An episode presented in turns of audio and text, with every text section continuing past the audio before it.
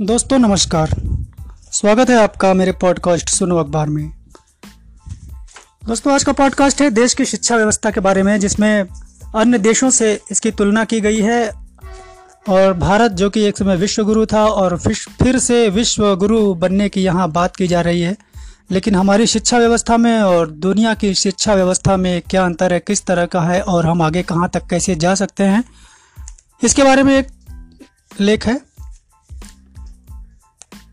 शिक्षा जीवन की बुनियाद है, जिसमें हम समाज व देश, दुनिया के ज्ञान, अज्ञान और विज्ञान से परिचित होते हैं। बुद्धि और विवेक प्रदान करने वाली शिक्षा के बगैर मनुष्य भ्रमित होकर हिंसा, आयुध और युद्ध के विनाश के रास्ते पर ही आगे बढ़ेगा। समाज व राष्ट्र का संपूर्ण विकास समग्र शिक्षा चेतना से ही संभव है। आज विश्व के ताकतवर और समृद्ध देशों की सफलता का कारण विश्व स्तरीय उच्च शिक्षा ही है।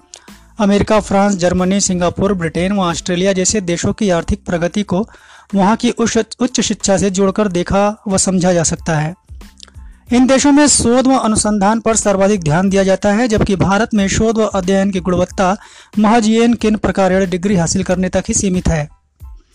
शोध से जुड़े आंकड़े बताते हैं कि ब्रिक्स देशों में केवल भारत ही एक ऐसा देश है जहाँ शोध पर कुल जीडीपी का मात्र ज़ीरो दशमलव नौ प्रतिशत खर्च किया जाता है। चीन में यह प्रतिशत एक दशमलव नौ फ़ीसद, रूस में एक दशमलव पाँच फ़ीसद, ब्राज़ील में एक दशमलव तीन तथा दक्षिण अफ्रीका में एक फ़ीसद खर्च होता है। इसी वजह से राष्ट्रीय उच्च शिक्षा मूल्यांकन परिषद ने भी अपने सर्वेक्षण रिपोर्ट में साफ़ किया है कि भारत के अड़सठ फ़ीसद विश्वविद्यालयों और नब्बे फ़ीसद कॉलेजों में उच्च शिक्षा की गुणवत्ता या तो मध्यम दर्जे की है या फिर दोषपूर्ण है। इन संस्थानों के चौहत्तर फ़ीसदी डिग्रीधारी छात्र बेरोजगार हैं। एक रिपोर्ट में खुलासा किया गया कि देश में 60 प्रतिशत विश्वविद्यालयों और 80 प्रतिशत कॉलेजों से निकले छात्रों के पास न तो तकनीकी कौशल है और न ही भाषा की दक्षता है। इसी कारण ऐसे छात्र उचित रोज़गार नहीं पा सकते। लिहाजा अकादमिक शिक्षा की तरह अपनी नई पीढ़ी को बाज़ार की मांग के मुताबिक उच्च शिक्षा गुणवत्ता वाली स्किल एजुकेशन देना भी ज़रूरी है। एशिया का आर्थिक महाशक्ति दक्षिण कोरिया ने विकास के मामले में चमत्कार कर दिया है। साल 1950 तक विकास के स्तर और विकास दर दोनों ही मामलों में दक्षिण कोरिया हमारे मुकाबले कहीं नहीं था, लेकिन आज उसकी गिनती भारत के एक पायदान आगे वाले देशों में होती है, और विकास के कुछ पैमानों पर तो वह जर्मनी को भी पीछे छोड़ चुका है। इसमें बड़ी भूमिका कौशल से जुड़ी शिक्षा की है। निश्चित रूप से कौशल विकास को बढ़ावा दिए बिना देश विकसित व आत्मनिर्भर नहीं हो सकता। शिक्षा में इंग्लैंड, फिनलैंड शिक्षा में फिनलैंड दुनिया का सबसे अग्रणी देश है। फिनलैंड की शिक्षा व्यवस्था एक मानक है। अब यहाँ पे भारत और फिनलैंड की तुलना अच्छी तरह से की जा रही है कि वहाँ की शिक्षा 100 प्रतिशत राज्य द्वारा प्रायोजित है। शिक्षकों को रोज औसतन चार घंटे ही शिक्षण कार्य करना होता है। औसतन एक शिक्षक का वेतन एक दशमलव दो पाँच लाख रुपए मासिक है और सरकार हर छात्र पर लगभग आठ लाख रुपए सालाना खर्च करती है। अपने देश में ऐसा कुछ है क्या? बिल्कुल नहीं है। एक ऐसे देश के बच्चे जहाँ परीक्षाएँ नहीं होती हैं। फिनलैंड की शिक्षा प्रणाली सीखने हर साल लगभग छप्पन देशों के 1500 प्रतिनिधि वहाँ आते हैं। फिनलैंड की विदेशी मुद्रा का एक बहुत बड़ा भाग शिक्षा और पर्यटन से आता है।